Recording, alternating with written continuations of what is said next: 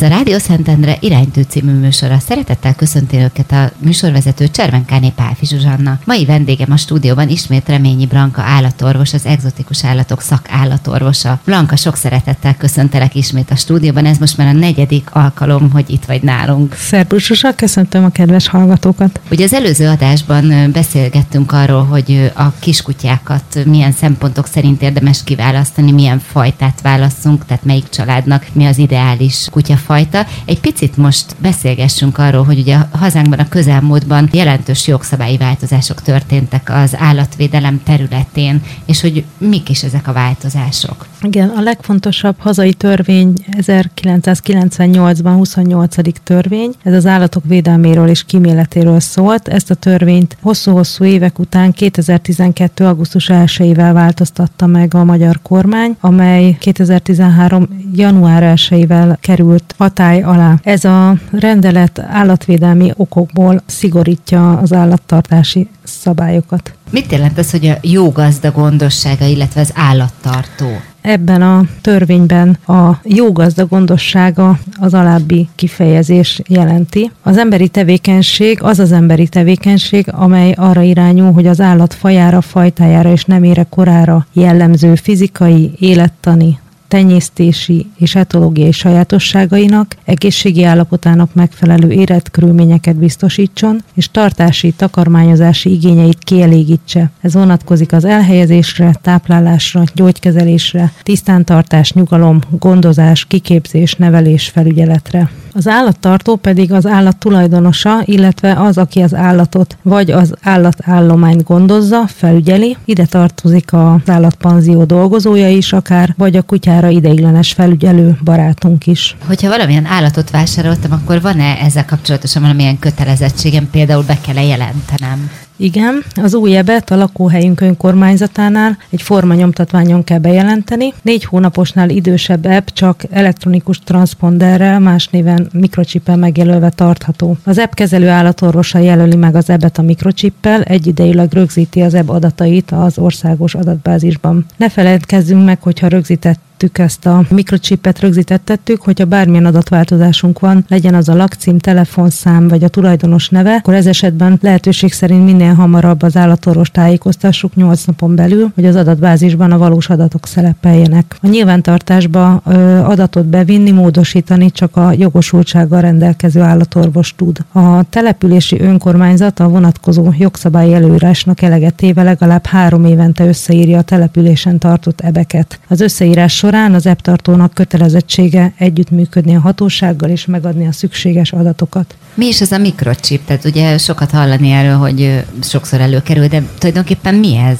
A mikrochip egy szövetbarát kapszulában elhelyezett részszem méretű eszköz, ami nem vált ki az állat szervezetében ellenreakciót. Speciális leolvasóval lehet a benne tárolt 15 számjegyből álló egyedi kódot megismerni, önmagában nem sugároz jelet. A beültetés gyors és relatív fájdalommentes, egy injekciós tűszerű eszközzel történik. Mivel ez egy invazív beavatkozás, ezért csak az arra felhatalmazott állatorvos végezheti el a mikrochip beültetését, és egyben köteles is regisztrálni a mikrocsipet, amelyben az állat és a tulajdonos adatait az állami EB adatbázisban rögzítjük. Ez a www.petvetdata.hu, ami a NÉBI nyilvános chip ebben bárki ellenőrizheti, hogy az általa, vagy az, az általa ismert állatazonosítóval rendelkező állat szerepel a nyilvántartásban. Eredményes keresés esetén az állat alapvető adatai jelennek csak meg. Ez a mikrochip szám, a kutya neve vagy cica neve, fajtája, faja, ivara, illetve esetleg, hogyha veszélyessé nyilvánították. Szerepel még benne a legutolsó veszettség elleni oltás dátuma és típusa. A további adatokhoz csak a belépési jogosultsága rendelkező állatorvos fér hozzá. A külföldi mikrochip esetén a www.europetnet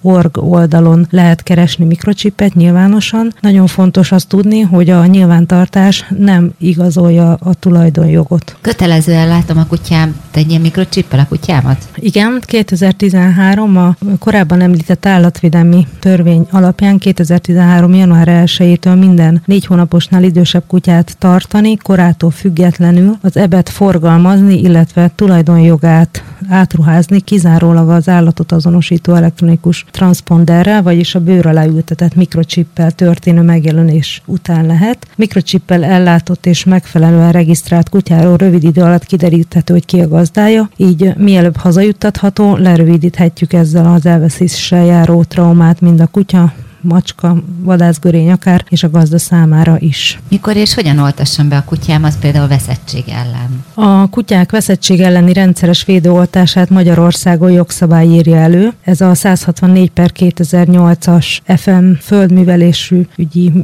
rendelet, FVM rendelete. Ennek értelmében az állattartó köteles minden három hónapnál idősebb ebet veszettség ellen saját kötelezettségén a szolgáltató állatorvossal beoltatni. A három hónapos kort elért kutyát 30 napon belül be kell oltatni, majd az első oltás követően 6 hónapon belül meg kell ismételni az oltást. Ezt követően évenként kell a veszettség elleni oltásban részesíteni az ebet. És mi az a kísérlet útlevél? Igen, hogyha külföldre szeretnénk utazni, akkor nem elégséges a hazánkban kiadott kisállategészségügyi könyv, ilyenkor kisállat útlevelet kell kérnünk az állatorvostól. Ez bármilyen életkorú állat részére kiadható, de önmagában nem jogosít az állat jogszerű utaztatására, csak akkor, hogyha érvényes veszettség elleni védőoltás van bepecsételve, lematricázva. Kutyának, macskának és vadászgörénynek utaztatásához az útlevél kötelező. A veszettség elleni vakcinázásokat fontos az útlevélbe is bejegyezni, tehát nem csak a kisállategészségügyi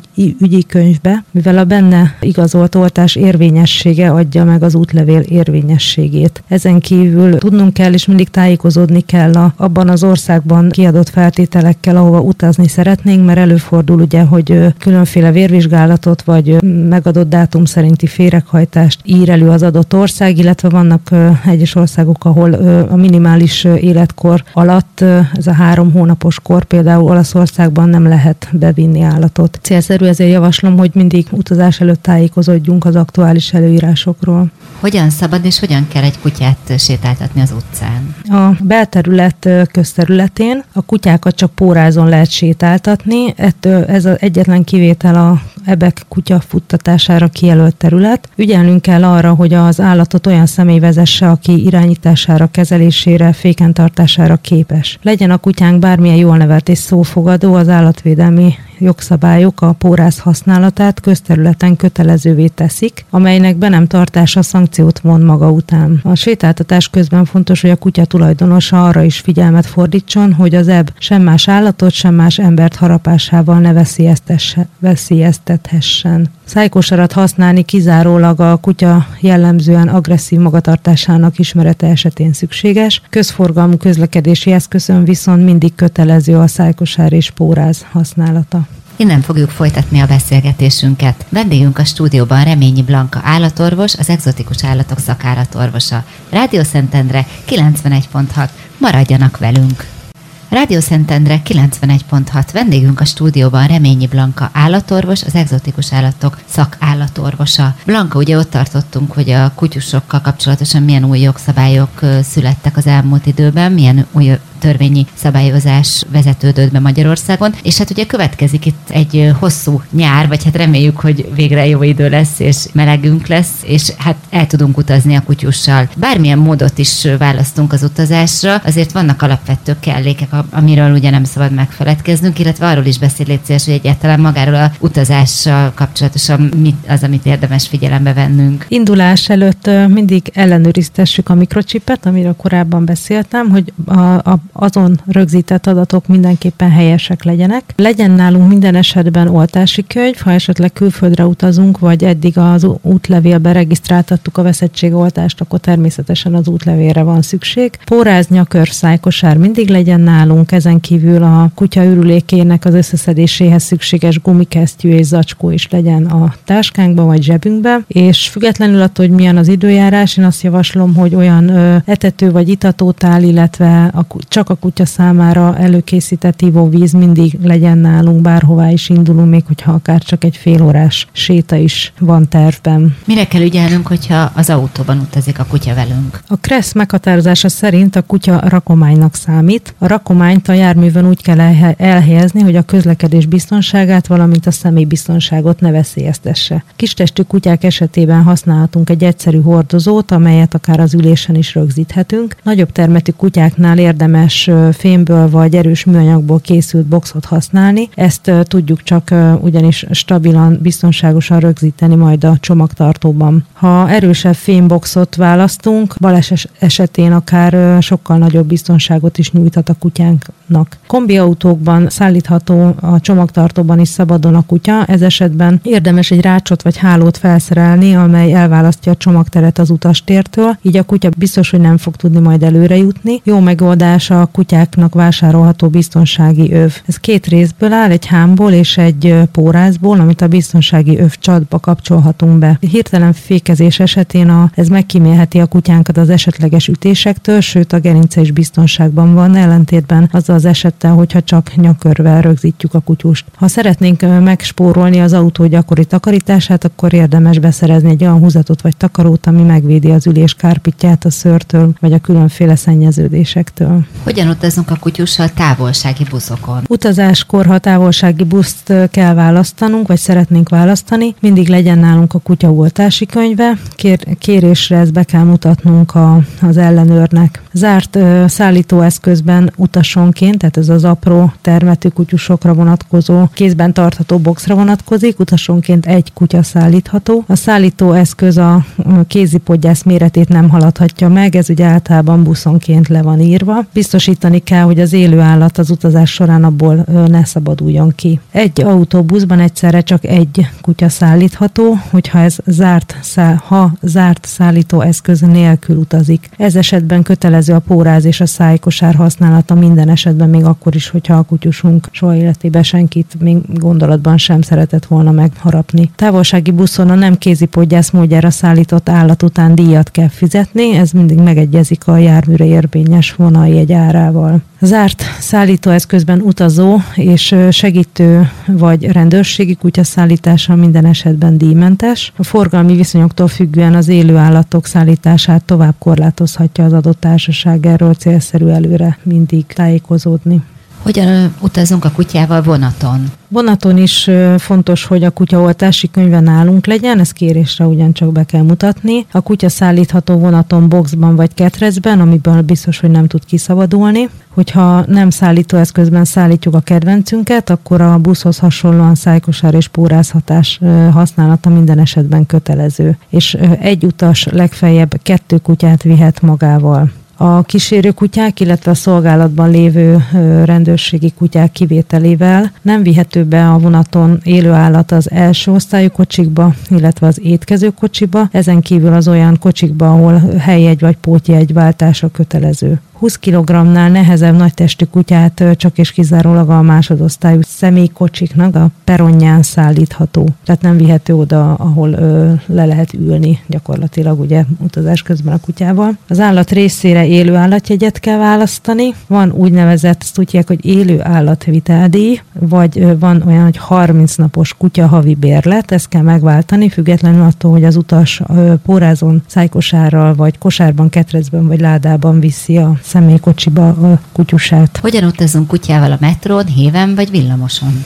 Itt is első számú dolog, hogy oltási könyv legyen nálunk, elkérhetik, be kell mutatni. Zárt szállítóeszközben, metron, héven, villamoson díjmentesen szállíthatók a kedvencek, egyéb esetben kötelező szájkosár és pórász használat, amit a fentiekben beszéltem róla. Jegyet és bérletet kell minden esetben váltani metron, héven, villamoson. Egy utas csak egy kutyát szállíthat, ugye vonaton két kutyát szállíthattunk, itt csak egyet, és járművenként meghatározzák, hogy maximum mindig annyi kutya utazhat a járművön, ahány ajtón fel lehet szállni. Úgyhogy körül kell néznünk, mielőtt felszállnánk ezekre a típusú járművekre. Utazáskor figyeljünk arra, hogy a jármű ajtaja nehogy becsípje az állatnak a valamelyik végtagját vagy farkát. A másik nagyon gyakori balesetveszélyforrás a mozgó lépcső, ahol becsípheti ugye a kutyus lábacskáját a mozgó lépcsőnek az a fém fésűje. Ilyenkor célszerű akár rövid időre ölbe venni a kutyust, ezt, a, ezt az egy lépést ne önállóan tegye meg, hiszen általában ilyenkor szoktak megriadni a kutyusok. Hogyha nem tudjuk őlük bevenni a kedvencünket, mert ugye nehezebb, ne, nehéz fölemelni őt, akkor a, ugye, ha, ha van, akkor van leállított mozgó lépcső, és akkor célszerű inkább azon felsétálni. Tömegközlekedés esetén figyeljünk arra, hogy kedvencünk ne zavarjon másokat, ne tegyen kárt semmiben. Közeledik a nyár, ugye itt a gyönyörű tavunk a Balaton. Elképzelhető, hogy magunkkal szeretnénk vinni a kutyust a hajóra. Mit kell ilyen esetben tennünk? A balatoni vizeken hasonló feltételekkel utazhatunk a kutyával, mint egyéb tömegközlekedési eszközökön. Kutya szállításáért függetlenül attól, hogy szállító boxban vagy anélkül tart velünk, minden esetben viteldíjat kell fizetni, kivéve a kompot, ott külön a kutya után nem kell fizetni. Utóbbi esetben, hogyha az autóból kiszáll a kutya, fontos, hogy tegyük rá a szájkosarat és a pórázt is. És mi a helyzet, hogyha hosszabb útra megyünk, például repülővel szeretnénk utazni, vihetjük-e magunkkal a kutyust? Vihetjük magunkkal, igen. Fontos, hogy legyen útlevele a kutyusnak. Az utazás megkezdése előtt viszont minden egyes esetben tájékozódnunk kell arról, hogy a célországban vagy a tranzitországokban milyen feltételekhez kötik a állatok beutaztatását. Minden légitársaságnál is előfordul, hogy külön-külön szabályozás van, mind a kutya mérete, mind pedig a, az, hogy milyen szállítást szeretnénk kérni. Kedvencünket a légitársaság előírásától függően ö, szállíthatjuk az utastérben, vagy a csomagtérben. Egyes légitársaságok megengedik, hogy a 5 kg-ot nem meghaladó ebeket az előírásokban megfelelő szállító boxban utaztatva, akár a fedélzetre is felvigyük. Fontos, hogy a box és a kutya együttes tömege nem haladhatja meg a 8 kilót. E fölötti súlynál az állatok kizárólag a rakományok között szállíthatók, ez esetben mindig gondoskodjunk arról, hogy a kenál megfelelően tágas legyen a kutya számára. Végülis gyakorlatilag bármilyen utazásról is van szó, nagyon fontos, hogy 6-8 órával az út megkezdés étkezése előtt már ne etessük meg a kutyust, és lehetőség szerint nyugtatót se adjunk neki, főleg ö, olyan gyógyszerekre gondolok, amik nem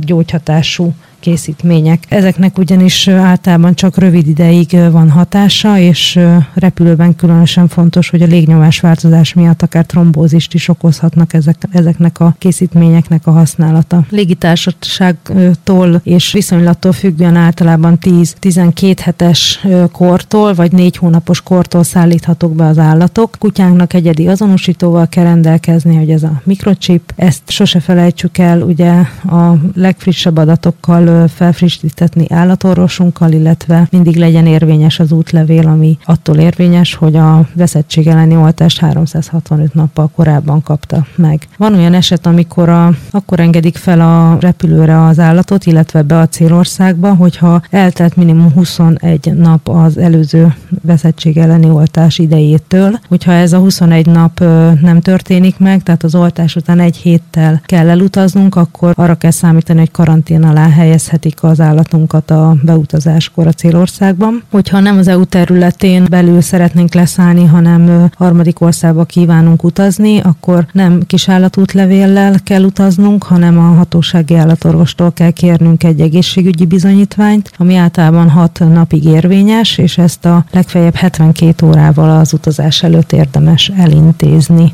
Innen fogjuk folytatni a beszélgetésünket. Vendégünk a stúdióban Reményi Blanka állatorvos, az egzotikus állatok szakállatorvosa. Rádió Szentendre 91.6. Maradjanak velünk!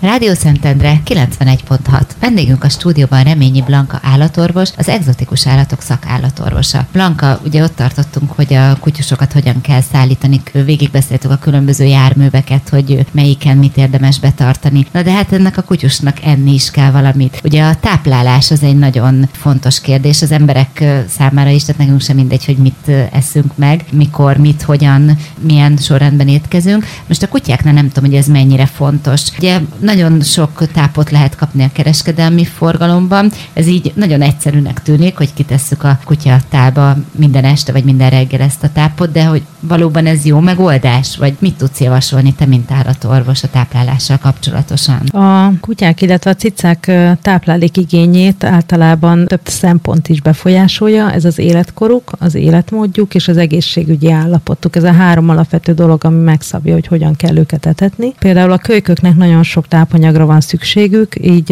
és magas a fehérje szükségletre is ahhoz, hogy megfelelően fejlődhessenek. Ugyanez a fehérje adag, hogyha ugye kereskedelmi tápokról beszélünk, akkor felnőtt korban akár az élettartam megrövidüléséhez is vezethet, mert túlterheli a veséket. Illetve, hogyha ez egy vesebeteg állatnak adom, akkor rövid távon ártalmas is lehet. A különböző betegségekről tudjuk, hogy megváltoztatják a szervezet tápanyagigényét, és sok esetben éppen ez a megfelelő diéta fog segíteni a gyógykezelésben, illetve segít nekünk abban, hogy valóban eredményes legyen a kezelésünk. Minél jobb a táplálék minősége, annál kisebb bizonyos megbetegedések valószínűsége. Természetesen még a prémium minőségű tápok etetése sem garantál betegségmentességet, de a jó minőség a betegség megelőzésnek az egyik fontos eleme.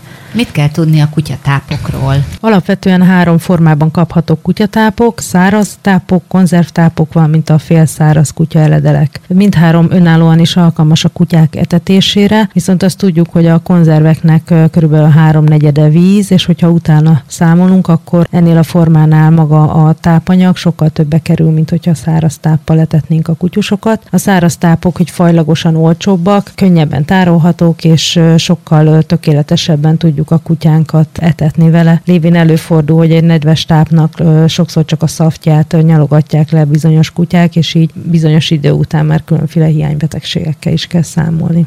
Adhatunk-e ételmaradékot vagy házikosztot a kutyusnak? Tradicionálisan igen, a kutyákat ételmaradékokkal etették. Sokan még ma is úgy gondolják, hogy jó kiegészíteni ilyesmivel a monotonnak tűnő étrendet, pedig ez egyáltalán nem így van. A kutya az nem ember. Őket nem zavarja az, hogyha napról napra ugyanazt az eledelt kell elfogyasztani. Az ételmaradékok, főleg, hogyha ezek fűszeresek, zsíros ételek, amik a háztartásban megmaradhatnak, az érzékenyebb típusú kutyáknál biztos, hogy hasmenés vagy esetleg hányást okozhat. A zsír pedig különösen veszélyes a kutyusoknál, macskáknál is, mert nagyon súlyos hevenylezajlású hasnyálmirigy gyulladást is eredményezhet. Kimondottan a kutyáknak előállított és kiegyensúlyozott házi kosz, ugye már ilyenek is vannak interneten, utána lehet nézni, rendelni is lehet. Sokféle recept van, mindegyikre igaz sajnos, hogy mégsem teljes értékű, ezért nem érnek fel a jó minőségű gyári tápokkal. Általában étrendkiegészítőkkel lehet valamelyes ezeket a hiányokat kompenzálni. Illetve mindenféle házi koszt is tárolni kell, hűtőszekrényt kell biztosítani, sok háztartásban erre nincsen se, semmilyen lehetőség, úgy tapasztalom. És ugye hát nagyon sokan adnak táplálék kiegészítőt jutalomfalatokat a kutyusnak. Ez jó szokása, vagy pedig jobb, hogyha erről is leszokunk? Ha prémium minőségű gyári tápot etetünk, akkor általában semmilyen vitamin, illetve ásványanyag kiegészítőre nincs szükség a kutyusoknak. Ezeket a mi állatorvosok kizárólag egyes, csak speciális megbetegedések esetén kezelésre vagy megelőzésre ajánljuk. Ok nélkül nem érdemes ilyeneket vásárolni, etetni az állattal. A jutalomfalatok nagy része, főleg, hogyha nem helyes arányban adagoljuk, nagyon tudják szeretni a kutyák, viszont ha a mennyiségüket növeljük, akkor kifejezetten ártalmasak tudnak lenni. Általában hasznos anyagokat nem tartalmaznak, ellenben hízlalnak. Ugye ez nem azt jelenti, hogy soha semmilyen esetben ne adjunk a kutyusnak jutalomfalatot, de meg kell választanunk az idejét, és érdemes nagyon visszafogottan ilyen típusú jutalom. Benne van a nevében igaz, hogy jutalomfalat, de nem az a cél a jutalomfalatnál, hogy azzal jutalmazzuk a kutyát, mert lehet egészen mással is. Én általában ugyanazt a tápot adom jutalomként a kutyusomnak, amit amúgy is reggel, illetve esti etetésnél kap. Illetve, hogyha szereti a nyers zöldséget a kutyusunk, akkor akár sárgarépa rudacskákat is lehet adni jutalmanként, ezekkel nagyon jól el tudja magát foglalni a kutyus. Fontos az is, hogy ha már jutalomfalatot keresünk a boltok piacán, akkor legyen ez általában szárított húsból jobb, hogyha kalóriaszegény, vagy esetleg a fogtisztítással kapcsolatban tartalmaz adalékanyagot. Mennyi legyen ennek a tápláléknak a mennyisége? Mert ugye hát ez is fontos, hogy mi az, ami megengedhető. Minden kutyának mindig egyedileg kell meghatározni a tápanyag igényét, ez többféle tényezőtől függhet. Nem mindegy, hogy munkakutyáról beszélünk, vagy vemhes kutyáról, vagy szoptató kutyáról például. Az alultáplálásnak ugye mindig káros egészségügyi hatásai vannak, szerencsére ez már általában ritkább probléma. Inkább ami probléma az a túltápláltság, amit az utóbbi időben én is tapasztalok. Az elhízott kutyát sokkal nehezebb fogyókúrára fogni, mint betartani eredendően egy olyan táplálék mennyiséget, adagolási útmutatót, ami az ideális kondíciót segíti megtartani. Ezért a gyártók által megadott napi adagot, ami rajta van a tápoknak a csomagolásán, ezt kell betartani, és esetleg, hogyha főleg egy fejlődésben lévő állatról van szó, vagy vemhes kutyáról, szoptató kutyáról, akkor figyelve a kutyusnak a kondícióját kell ezt változtatni. Hogyha elhízott a kutyusunk, akkor biztos, hogy az életminősége rövid időn belül romlani fog, az immunrendszere gyengülni fog, a túlsúly megterheli a szívet, tüdőt, károsítja az izületeket, és cukorbetegséget is okozhat akár, sőt azt mondják, hogy bizonyos daganatos megbetegedések is összefüggésbe hozhatók a túlsúlyjal. A tápgyártók által kiadott táblázatok általában olyan szélesebb spektrumban írják oda a grammokat, általában egy középértékkel kell indítani, és akkor meg kell figyelni, hogy a, a mi kutyusunk erre a bizonyos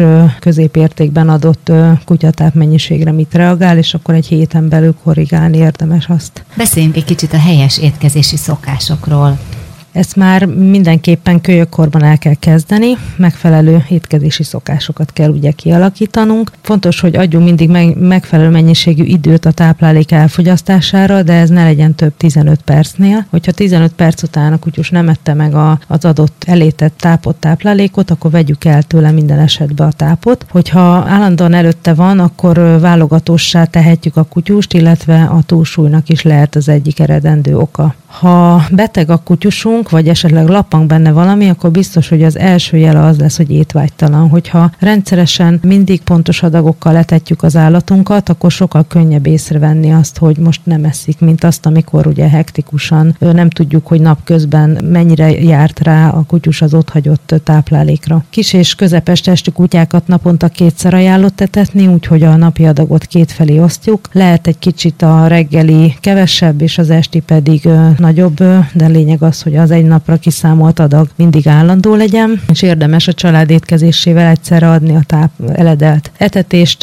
Én mindig a séta után javaslom, ilyenkor ugye az éhes kutyával lehetőség nyílik a néhány szem táppal jutalmazva engedelmességi feladatokat is akár a séta során beiktatni, illetve nagyon fontos az, hogy rendszeres időben tápláljuk a kutyusunkat, és rendszeres időben sétáljunk is vele, mert a szobatisztaság ugye főleg kiskutyáknál sokkal könnyebben és jobban, illetve hamarabb kialakul, hogyha van egy rendszer már így az első hetekben, hetektől kezdve a kutyatartás is az ő életében is. Érdemes-e tápot váltani, és hogyha igen, akkor mikor és milyen formában, hogyan? A tápváltás, azt három élethelyzet van. Ugye az első a kölyöktáp adása, amit a tenyésztőtől kapunk kölyöktápot, azt ha mi mással tudjuk, vagy szeretnénk etetni, akkor azt egy héten belül át kell vezetni a általunk választott tápra, majd a adott tápgyártónak a, az életkornak megfelelő növekedésével biztos lesz a papi helyett egy junior tápja, majd a junior táp után pedig egy felnőtt táp. Tehát ez az alapvető váltás, illetve előfordul az, hogy azért kell tápot váltanunk, mert esetleg ez egy a gyógykezelés alapja, mert gyógytápra váltunk át. Nagyon fontos, hogy mindig fokozatos legyen a váltás. Körülbelül egy hét alatt vezessük át az új tápot, fokozatosan a, egyre több és többet adva az új tápból, és elvéve a régebbiből, mert a gyors váltás általában hasmenés formájában jelentkezik, vagy egyes kutyák akár hányhatnak is. Nagyon fontos kérdés, ugye az ivóvíz kérdés. Egy kicsit erről is beszélj, szíves. Sokat beszéltünk arról, hogy mit kell lenni, inni viszont folyamatosan és minden esetőségben. Általában a kutyusok szeretik a friss ivóvizet, ez ugye létfontosságú a kutyák számára, hogyha megnövekszik a hőmérséklet, lehet, hogy többet mozog a kutyusunk, hogyha esetleg megváltozott a élet állapota, anatómiai állapota, szoptat, vemhes, hasmenése van, vagy esetleg egyéb betegségben szenved, akkor megnövekedhet a vízigénye, erre oda kell figyelnünk. Viszont, hogyha indokolatlanul sokat iszik a kutyus, ez testsúly kilogrammonként 100 ml vizet jelent, hogyha többet iszik, és ez tartósan fennáll, tehát napokon keresztül látjuk, hogy ezt a bizonyos mennyiséget túlhaladja a vízfogyasztása, akkor mindenképp tanácsos állatorvoshoz fordulni. Nyáron viszont nagy melegben nagyon fontos, hogy ügyeljünk arra, hogy a, az ivóvíz, amit teszünk az állat elé, az ne az a bizonyos csapvíz legyen, ami 20 fok alatti, hanem körülbelül a kinti hőmérsékletnek megfelelő legyen. Hogyan tápláljuk a felnőtt kutyákat? Felnőtt kutyák, igen. A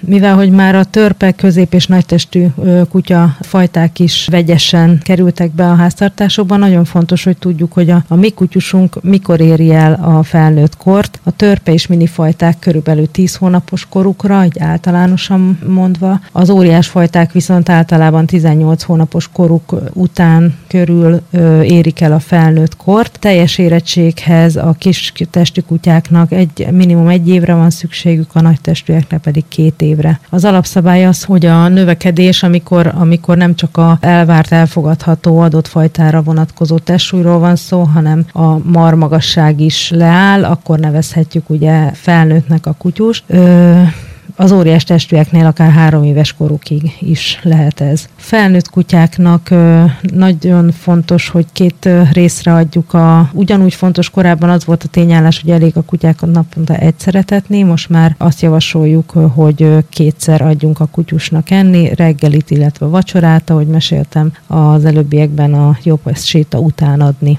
Innen fogjuk folytatni a beszélgetést. Vendégünk a stúdióban Reményi Blanka állatorvos, az egzotikus állatok szakállatorvosa. Rádió Szentendre 91.6. Maradjanak velünk!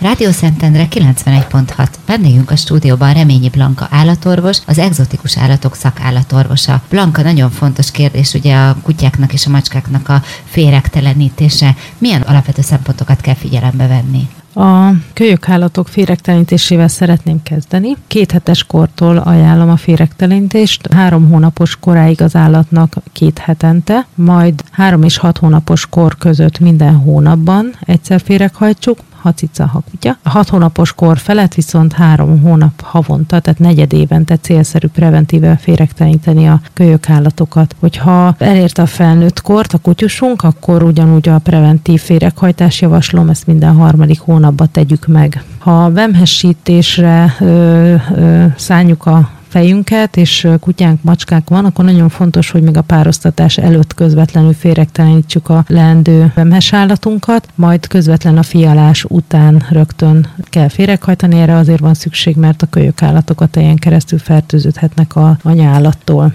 Szükséges ez újonnan vásárolt kölyköket vagy felnőtt kutyákat, macskákat féregteleníteni. Így van minden esetben. Én azt mondom, hogy bármilyen matrica vagy pecsét van az oltási könyvben, amint megvásároltuk az állatot, azonnal féreghajtsuk, majd két hét múlva mindenképp meg kell ismételni a féregtelenítést, a későbbiek pedig az előzőekben elhangzottak szerint járjunk el. Kölyök kutyák, kölyök macskák esetében három hónapos korban, felnőtt kutyák esetében pedig évente egyszer-kétszer, illetve minden hasmenéses esetben érdemes bélsárvizsgálatot végeztetni az esetleges bélférgességek kizárásával kapcsolatban. Mit kell tudnunk a macskák parazitáiról? A felnőtt macskák parazitái közül a legfontosabbak a galantférgek, ezekkel kell számolnunk. A kutyák és a macskák a leggyakoribb galantférgét úgy hívják, hogy Dipilidium caninum, ez az uborkamag képű galantféreg. Ennek a köztigazdája a bolha. A tünetek megjelenésekor, tehát a galantférgesség esetén a macskák gyakran hánynak, hasmenésük lehet, a bundájuk kopottá, fénytelenné válik. Sok esetben normál vagy fokozott étvágy mellett is lesoványodást tapasztalhatunk. A macskáknál is előfordulhat a szánkázás, mivel galantférgesség esetén a petékkel teli férge, féregízek irritálhatják a végbél környékét. Megfelelő kezelés hiányában a bélférgek okozta fel fertőzöttség mértéke növekszik, és a férgek egyre nagyobb számban ürítik a petéket, ezzel pedig megnövelhetjük a környezetünk féreg terheltségét, ami ugye további emelheti a fertőződés visz kockázatát, újrafertőződést. Ezért nagyon fontos, hogy három havonként mindig adjunk féreghajtót a macskáknak. Választhatunk modern, széles spektrumú féreghajtót is, illetve célszerű ezeket választani. Fontosnak tartom, hogy ne feledkezzünk meg a rendszeres bolha ellenes kezelésről sem, ugyanis a bolhák magukban hordozzák a galantféreg, hordozhatják a galantférgek lárváit, ezáltal a férgek közti gazdái lehetnek. A galantférgek az embert is megfertőzhetik, úgyhogy a macska simogatása közben a szőrzeten lévő szétrágott fertőzött bolhák maradványai a kezünkre tapadhatnak, és hogyha elmulasztjuk a kéz mosást, akkor akár onnan közvetlenül a szájunkba kerülhetnek. A felnőtt macskákban ritkában fordulnak elő a fonálférgek, a nematódák. Ezek az orsóférek fajok 6-8 cm-es hosszú, kis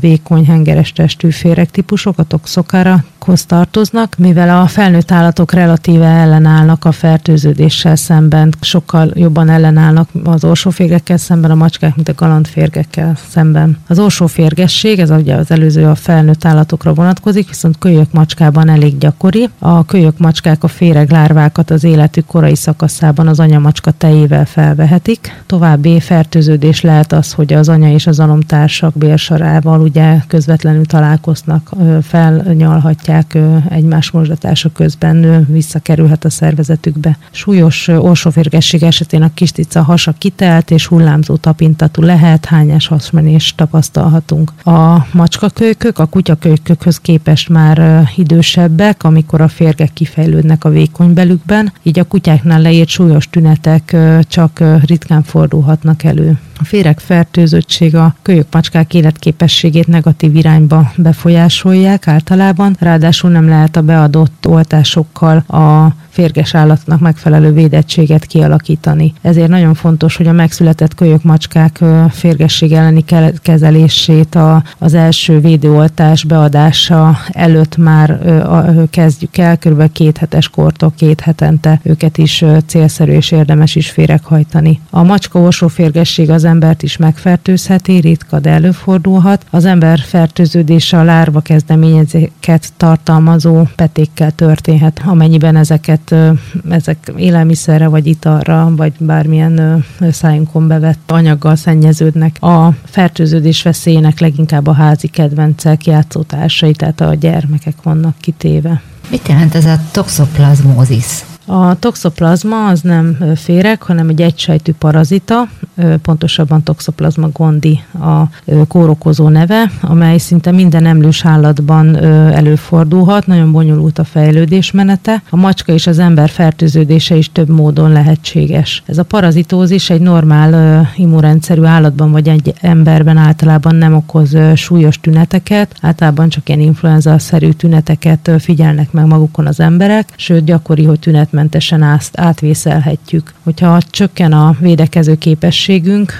ez lehet akár a terhesség, lehet például egy időszakos immunszupresszív gyógyszer szedési időszak, vagy esetleg olyan betegség, ami immunszupresszív, akkor nagyon súlyos károsodásokat okozhat a toxoplazma fertőzés. A kórokozó gócos agyvelőgyulladás, májgyulladást, vetélést okozhat, magzatokban pedig fejlődési rendellenességet, vakságot okozhat toxoplazma fertőzés, van egy fejlődési alak, ezt ócisztának nevezzük. Ezt egyedül a cica tudja, macskák tudják üríteni a bélsarukkal. Amennyiben a bélsar a toxoplazma ócisztával fertőzött, akkor ez az egyetlen egy forma, ami ugye a környezetbe juthat további fertőződésre képes másik macska, vagy esetleg ember irányába. Ahogy a legtöbb állat, ugye a macskák sem betegszenek meg súlyosan a fertőződéssel, csak egy néhány napos hasmenéses jellegű bélsárülítés lehet tapasztalni. Az ürített óciszták viszont, hogyha a környezetbe kerülnek, akkor akár évekig is fertőzőképes alakban túlélhetnek. Így nagyon fontos, mivel hogy sok macska szeret homokozóba üríteni, hogy a homokozó kisgyerekekre a képen figyeljünk, hogy bármikor, hogyha szájukba szeretnék venni a kezüket, akkor előtte lehetőség szerint mindig mossuk vagy töröljük le azt. Nagyon fontos, hogy a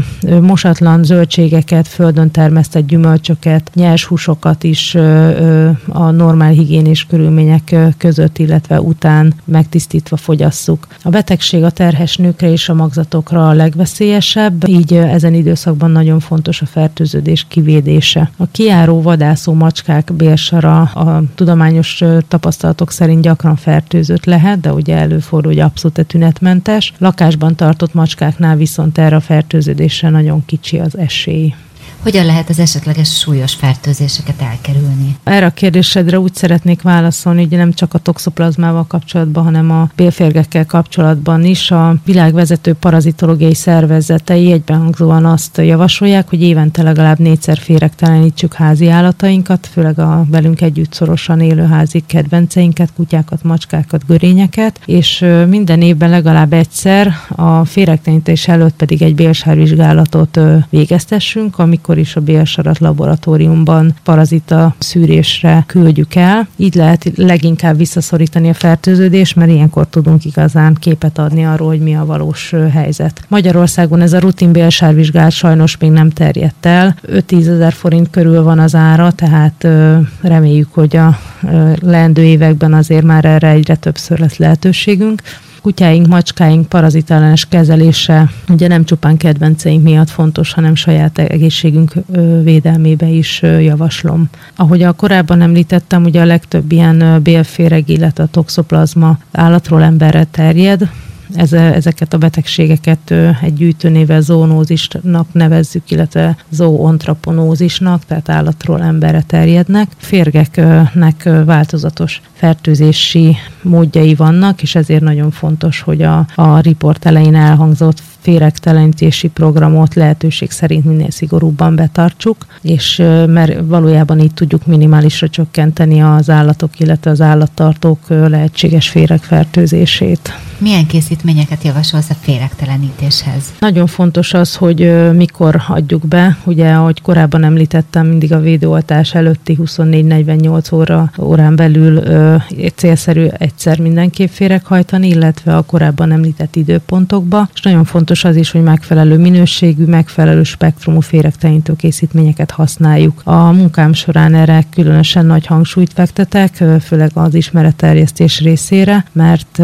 ugye nem csak ilyen hagyományos féregtelenítő készítmények vannak, hanem ugye ahogy a különféle betegségek is terjednek, már egyre több innovatív készítmény is van forgalomban, és ezekről, ha a tulajdonos szeretne, akkor szívesen adok tanácsot. Innen fogjuk folytatni a beszélgetésünket. Vendégünk a stúdióban Reményi Blanka állatorvos, az egzotikus állatok szakállatorvosa. Rádió Szentendre 91.6. Maradjanak velünk!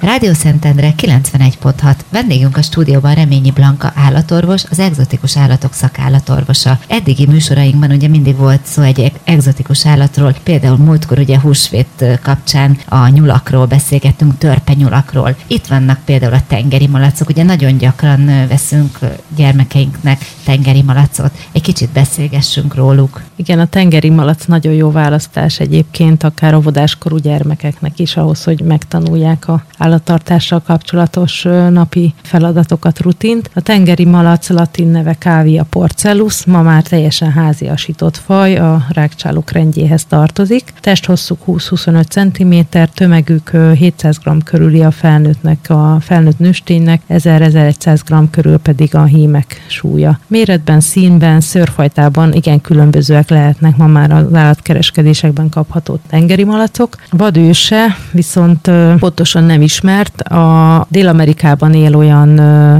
ö, tengeri malac, amelyikre visszavezetjük a mai Európában kapható tengeri malacokat, pontosabban Peruban élnek ezek a tengeri malackák. Nagyon fontosak az alapvető fogalmak, amit a tengeri malaccal kapcsolatban szeretnék mondani. Az egyik az, hogy nappali állatok, aztán az, hogy zsákmányállatok, fűevők, mozgásigényük nagy, társas lények, területvédő magatartásuk van, és játékosak. Hogyha a gyógyításukra lenne szükség, mindenképpen fontos, hogy olyan állatorvos keressünk fel, akinek egzotikus szakállatorvosi diplomája van. Mit kell tudni a tartásukról és a gondozásukról? Ezt először úgy szeretném felvezetni, hogy a természetes közegében a tengeri malacok legelészéssel nagy területet járnak be, nagyon nagy mozgásigényük van. Ahhoz, hogy a testsúlyuk és az általános állapotuk egészséges maradjon, lényeges, hogy ezt biztosítsuk nekik. Tehát nagyon nagy mozgástere van elviekben igényük. A tengeri malacok ezen túl társas állatok. Ha egyedül tartunk egy tengeri malacot, akkor szinte biztos, hogy az sokkal betegesebb lesz, az immunrendszere gyengébb lesz, így nagyon fontos az, hogy legalább párban tartsuk őket, ahhoz, hogy kiegyensúlyozottak legyenek, ahhoz mindig kell, hogy egy másik tengeri malaccal együtt legyenek a ketrecükben. Hogyha így döntünk, tehát párban tartjuk, akkor akár 6-8 évig is élhetnek velünk.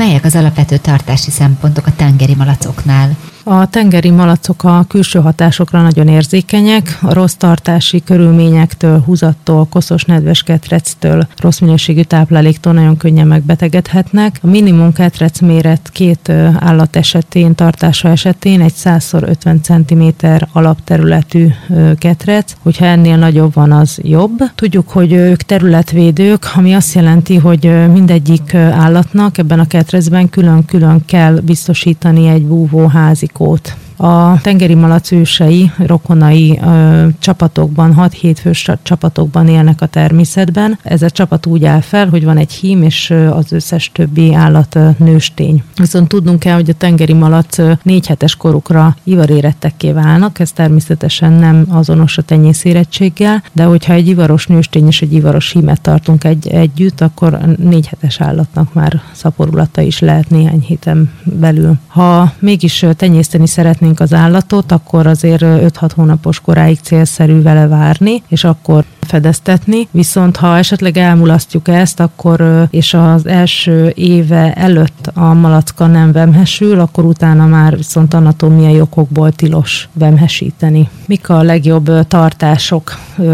párosítások a tartás során? Dönthetünk úgy, hogy két hímet tartunk együtt, ilyenkor egy felnőtt hím mellé egy kölyök hímet célszerű választani, mert azok úgy általában hamar össze tudnak barátkozni, kialakul a természetes rangsor. Választhatunk két nőstényt is, a két nőstény ritkán utasítja vissza egymás társaságát. Dönthetünk úgy is, hogy egy hímet teszünk egy-két nőstény mellé, ilyenkor célszerű a hímet ivartalanítani, általában ilyen 500 g most elérve szoktuk kérni, hogy műtétre hozzák a hímeket. Ebbe a párosításba azért, az a párosítás azért jó, mert ez áll legközelebb a természetbeni viszonyokhoz, és ilyenkor ugyan nőstények között egy normál dominancia tud kialakulni. Ugye a tengeri malacokra is általában ez ilyen rákcsálókra jellemző egy bizonyos szag, illat, inkább szagnak nevezném ezt kellemetlennek. Milyen almozást tudsz javasolni, hogy ezt elkerüljük? Tengeri malac leendő lakhelye legyen nagyon jól szellőző, könnyen tisztítható és biztonságos. Alomanyagként használhatunk száraz nagyszemű forgácsot, viszont fontos, hogy ez ne legyen gyantás aromás, mert a tengeri malacoknak nagyon kifinomult a szaglásuk, illetve a magas gyantatartalom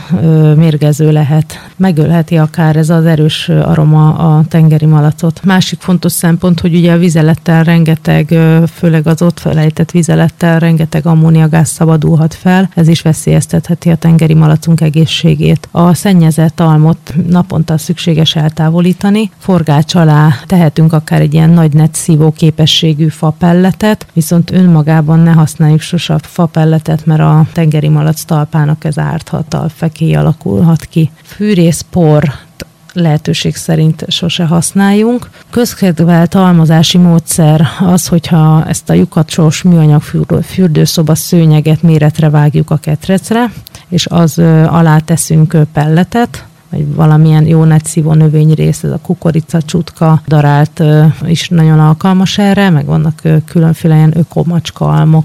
Fontos, hogy ha megenni a tengeri malac, akkor nyilván ne okozzon kárt, nehogy esetleg bélezárodást okozzon. A szőnyeg alatt a anyag felszívja a vizeletet ezekbe az esetekbe, és elég, hogyha csak megemeljük a szőnyeget, és csak a szennyezett részt távolítjuk el napi szinten.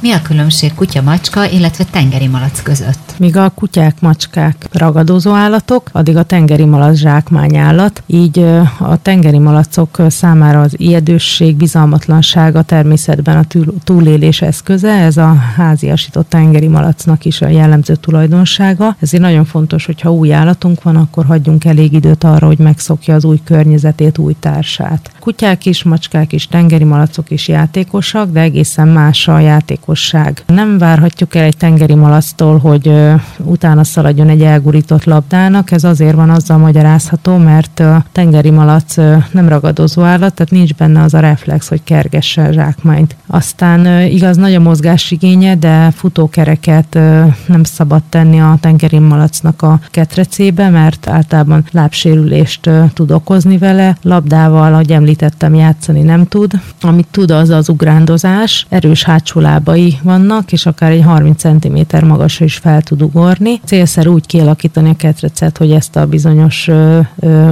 ugrálással kapcsolatos kedves mozgásformáját ő gyakorolhassa. Úgy, úgy lehet például, hogy ugye ez a bizonyos malaconként egy el, elbújó teteje lapos legyen, és akkor szeretnek leföl ugrálni rajta. Például zsákmányállatok, ők ö, szeretnek elbújni, nyilván néhány cica meg kutya is ugyanúgy szeret elbújni, viszont ő nekik szinte játék is ez a bujkálás, hozzátartozik a napi rutinhoz. Különféle ö, csöveket kartonból, ö, házilag is, akár műanyagból tehetünk be a ketrecbe, színával kibélelhetjük, és ezeket a labirintusszerű kis búvóhelyeket nagyon szívesen használják. Aztán, mivel hogy igazán egy nagy ketret se tud elég nagy lenni, ezért nagyon jó, hogyha időnként egy ilyen tengeri malac biztos ö, ö, helyiségbe ki tudjuk őket engedni, hogy tudjanak futkározni, szaladgálni, akár hogyha kertesházba ki tudunk tengeri malacnak ö, biztonságos kerti kifutót alakítani, az is jó, hogyha időközönként normális, ö, jó, ö, tehát nem télen, hanem egy ilyen nem tűzőnapra, nem szeles időben, de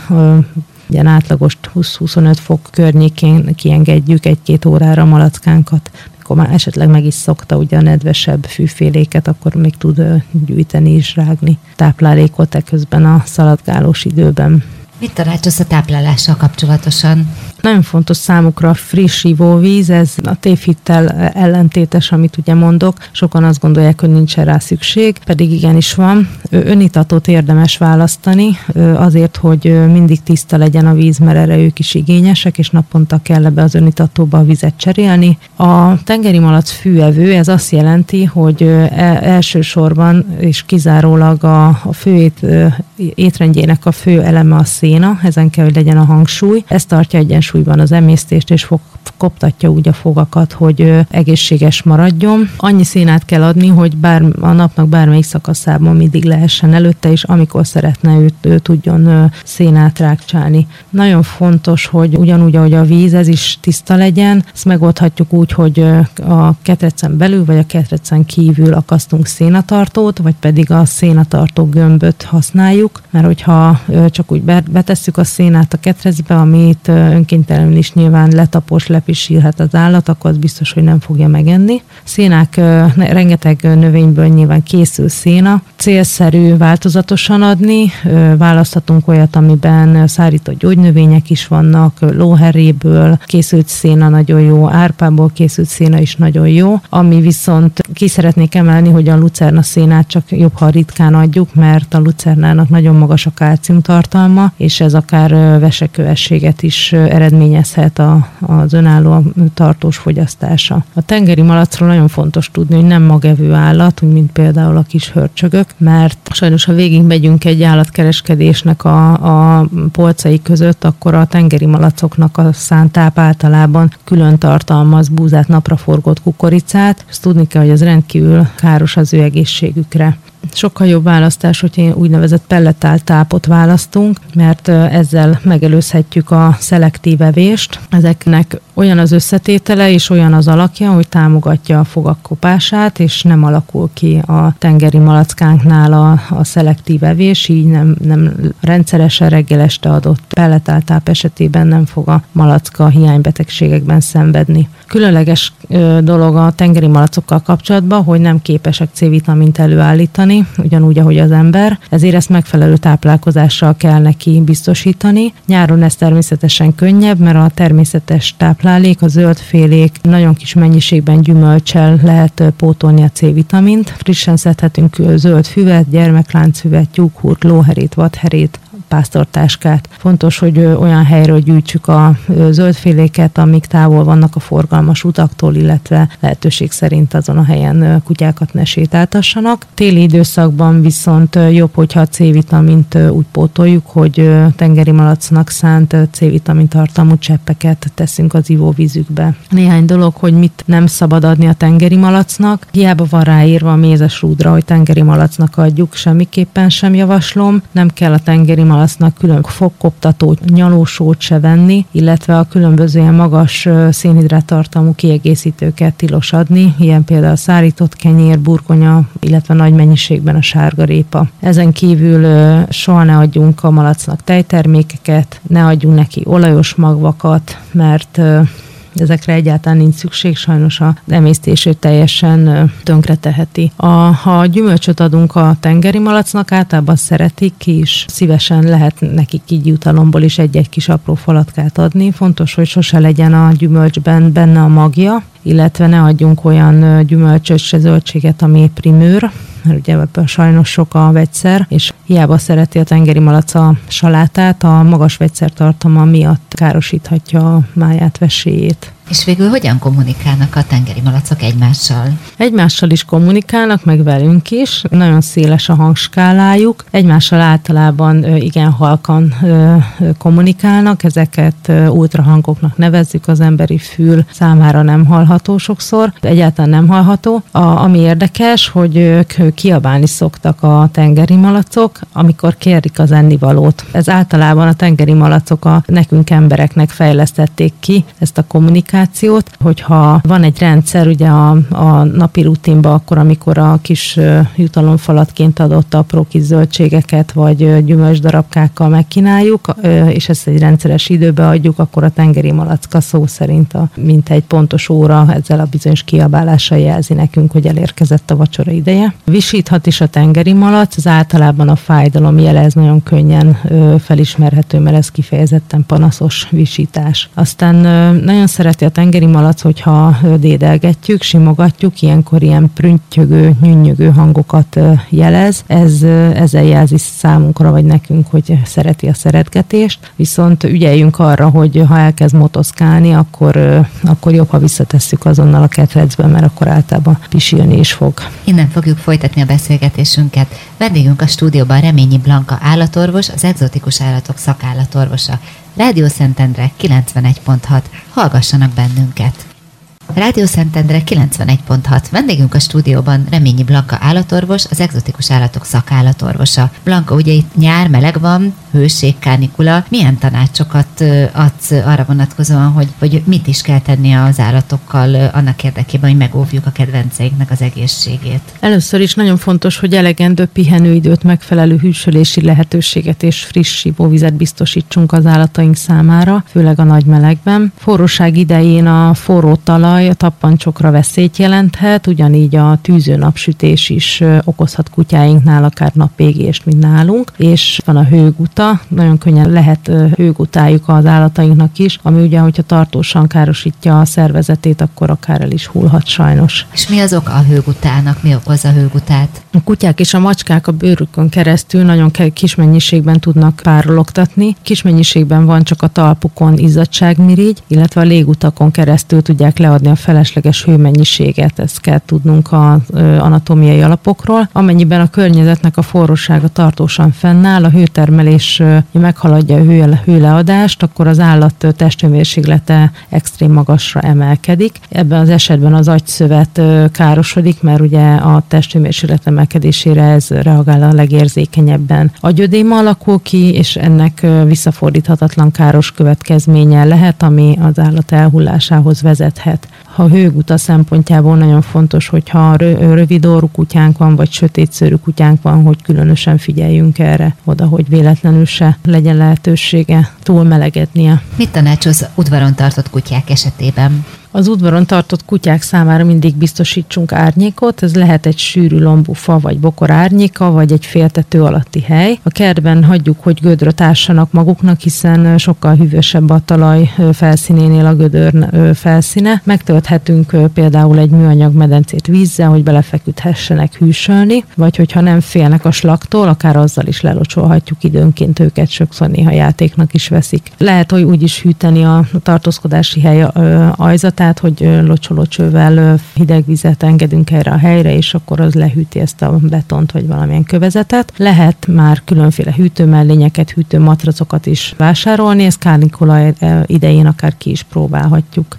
Lakásban tartott kutya-macska esetében mit tanácsolsz? Hogyha hűvös a lakásunk, akkor szinte semmi dolgunk nincsen. Lakásban élő kutyának, macskának néha elég, hogyha árnyékos a terasz, vagy van egy hűvösebb járólap, amin elnyúlva felfrissülésre ad lehetőséget. A klímás lakásokban nagyon fontos, hogy ügyeljünk a klíma hőfokára, túlzásban nem szabad esni, mert könnyen megfázhatnak a túlhevültsét után a hideg lakásba megérkezett állataink. Ha úgy látjuk a kutyánkon, hogy túl melege van a lakásban, akkor akár egy egy kis nedves törölközőt is teríthetünk a padlóra, hogy erre feküdjön. Fontos, hogy az olyan dúsabb szőrű kutyáknál rendszeresebben ápoljuk a szőrüket, hogy elviselhetőbbé tegyük a nagy meleget neki. Hogyha pedig nyírás igénylő kutyánk van, akkor célszerű nyáron gyakrabban vinni őket kutyakozmetikushoz. Kutyáknál, macskáknál a, a szőrápolás az abban is megnyilvánul, hogy ugye az elhalt szőrt, amit még nem tudott levedleni tavasz folyamán, azt keféléssel mi otthon távolítsuk el rendszeresen. Szabadidőben milyen lényeges szempontokat kell betartani kánikula idején? A meleg órákban erős fizikai terhelésnek tilos kitenni a kutyákat. Nyári séták idején a szokásosnál jobban oda kell figyelnünk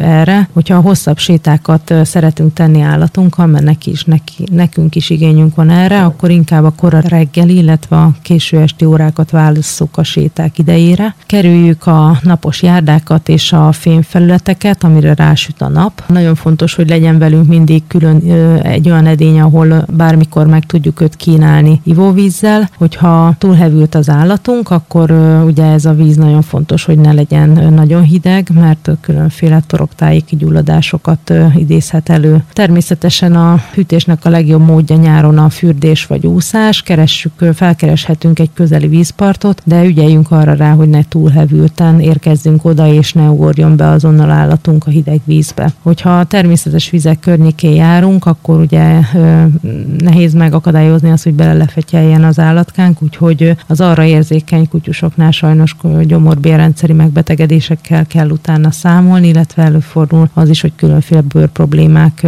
jelentkeznek ilyenkor. Hogyha sokat van a vízbe a kutyusunk, akkor a tappancsuknak a bőre felpuhul, érzékenyebbé válik, úgyhogy ezek után különösen fontos, hogy lehetőség szerint ne ilyen forró aszfalton, vagy forró homokon, vagy forró fémfelületre ten keresztül kelljen tovább haladnunk a fürdőzés után. Hogyha autóval jövünk, megyünk, nagyon fontos, hogy szeretünk klímát használni, de lehetőség szerint a klímát sose irányítsuk közvetlenül a kutyánkra, illetve ne is essünk túlzásba, ugyanúgy, ahogy a lakásklímánál említettem hiszen könnyen lehűlhetnek a kutyusunk, akár tüdőgyulladást is okozhat ez. Mit kell tudnunk az itatásról a nyári hónapokban? Ha kertben tartjuk a kedvencünket, akkor jobb, hogyha az ivóvizes edénye nagyobb, akár ilyen 2-10 liter nagyságú vödröt is választhatunk. Jó, hogyha meg tudjuk oldani azt, hogy egész nap árnyékban álljon ez a vödör, és ettől függetlenül ilyen naponta egy-két alkalommal mindig célszerű kicserélni. Hogyha a lakásban tartjuk a kedvencünket, akkor nyilván az egész éves megszokott rendszerint itassuk.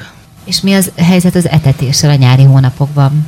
Ahogy nő a hőmérséklet, a melegben általában csökken az állat étvágya. Etetés után előfordul, hogy a megszokott mennyiségnek egy részét ott hagyja a kedvencünk. Célszerű ezt elvenni tőle. Aztán figyelhetünk, ha két-három napig ez rendszeressé válik, akkor ő neki tényszerűen ezekben a kánikulás napokban nincsen szükségük erre a bizonyos adag, adagra. De előfordulhat az is, hogy aznap minimális aktivitás volt jellemző az állatunkra, és pont ezért eszik kevesebbet. Hogyha lehűl a levegő, illetve ebben a lehűlt, felfrissült időszakban viszont több mint valószínű, hogy az elmúlt napokban kihagyott energiamennyiséget be akarja majd pótolni, ilyenkor célszerű egy kicsit megemelni a táplálék mennyiségét. Mire kell figyelemmel lenni, hogyha láthatólag veszélyben lévő állat mentése érdekében más vagyontárgyban kárt okozunk? Ez akkor szokott előfordulni, amikor hőségben egy bezárt járműben ö, magára hagyott kutyát veszünk észre. A kondíciójától függően akár 10 perc is elég ahhoz, hogy hőgutát kapjon egy kutyus. Hogyha vélhetően nincs a közelben a gazdi, akkor ki kell mentenünk ezt az állatot. Lehetőség szerint mindig próbáljuk nyilván felvenni a kapcsolatot a gazdával, és nagyon fontos, hogy sose egyedül tegyük ezt a mentést, mindig hívjunk segítséget. Mit tegyünk, hogyha találunk autóban egy állatot olyan esetben, hogy a hőség van? Ha ez egy parkoló bevásárlóközpont, akkor be lehet mondatni az ügyfélszolgálaton az adott gépjárműnek a rendszámát. Meg lehet próbálni, kiemelem, hogy célszerű segítséggel, vagy valami tanú jelenlétében a kocsi gyengéd meglökésével, emelésével beindítani az autó riasztó berendezését, hogyha ne adj Isten a közelbe, vagy Isten a közelbe tartózkodik a tulajdonos, akkor meghallja. Hogyha nem járunk rövid időn belül eredménnyel, akkor készíthetünk fényképet a telefonunkkal úgy, hogy látszik a, ugyanazon a képen a bezárt kutya és az autó rendszáma is. Viszont nagyon fontos, hogy ezek, mivel személyes adatok, ezeket nem szabad semmilyen esetben megosztani semmilyen fórumon, hanem csak és kizárólag adott esetben bizonyítékként használhatjuk föl. Célszerű hívni rendészt, önkormányzati állatvédelmi őrséget, közterület felügyelőt vagy rendőrt, de minimum egy tanút ahhoz, hogy hogyha esetleg az előbbi esetek nem jártak sikerrel, akkor a kocsi egyik oldalsó ablakát akár be is törhetjük. Ügyeljünk arra, hogy a, az autóban a végszükség elhárításához feltétlenül szükséges kárt okozzuk csak. Ha sikerült kiszabadítani az állatot, akkor nem túl hideg vízzel meg kell őt itatni, meg kell próbálni mielőbb a testét lehűteni, akár ezt nedves ruhával is tehetjük, és hogyha látjuk azt, látjuk rajta, hogy továbbra is bágyat, koordinációs problémái vannak, akkor keressük fel azonnal a legközelebbi állatorvost. Mi a jogi háttér ilyen esetben? Van jogi háttér, igen. Azt mondja ki a, a rendelet, hogy nem büntetendő annak a cselekmény, aki saját, illetve más személyét vagy javait közvetlen és másként el nem hárítható veszélyből menti, vagy a közérdek védelme érdekében így jár el, feltéve, hogy a cselekmény nem okoz nagyobb sérelmet, mint amelynek elhárítására törekedett. Köszönöm szépen, Blanka, hogy itt voltál megint a stúdióban, és ilyen hasznos tanácsokkal láttál el minket itt ugye a nyári kánikulában, a, és hogy reméljük, hogy a hallgatók is nagyon sok hasznos tanácsot kaptak tőled. Össze biztosan folytatjuk majd a beszélgetéseket, és nagyon jó nyarat kívánok neked, Blanka. Reméljük, hogy minél eseménytelenebb lesz már, mint hogy ilyen állatorvosi szempontból a közeljövő. Jó pihenést, és további jó munkát kívánok. Köszönöm szépen én is, Zsuzsi, neked a meghívást, és neked is nagyon könnyű friss felüdüléssel teli nyarat kívánok. Köszönöm szépen, össze folytatjuk a beszélgetést. Rádió Szentendre 91.6 búcsúzik a műsorvezető Cservenkáné Pálfi Zsuzsanna.